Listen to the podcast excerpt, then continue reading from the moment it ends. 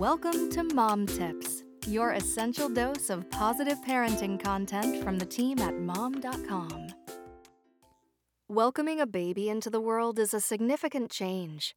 Many soon to be parents spend hours scouring the internet, talking to friends, and reading all the information they feel they should know before their baby enters the world. The reality is that even the most prepared, most well read, and most confident parents will encounter something they weren't prepared to face.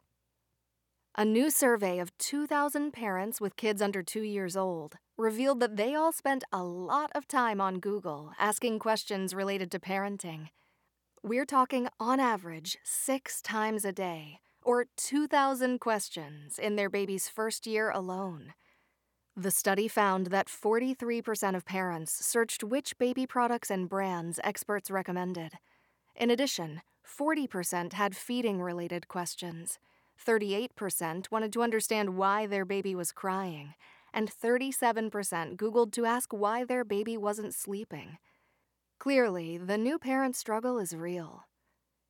At the same time, the survey revealed that 38% of parents were surprised by how much they didn't know about caring for their newborns, while 71% admitted that they would not have made it through their baby's first year without parenting experts.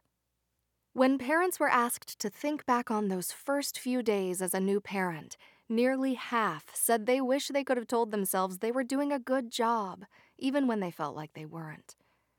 So please take this as your reminder to tell yourself that no one knows what they're doing, and that doesn't make you a bad parent. You're doing a great job. Tune in tomorrow for more mom tips.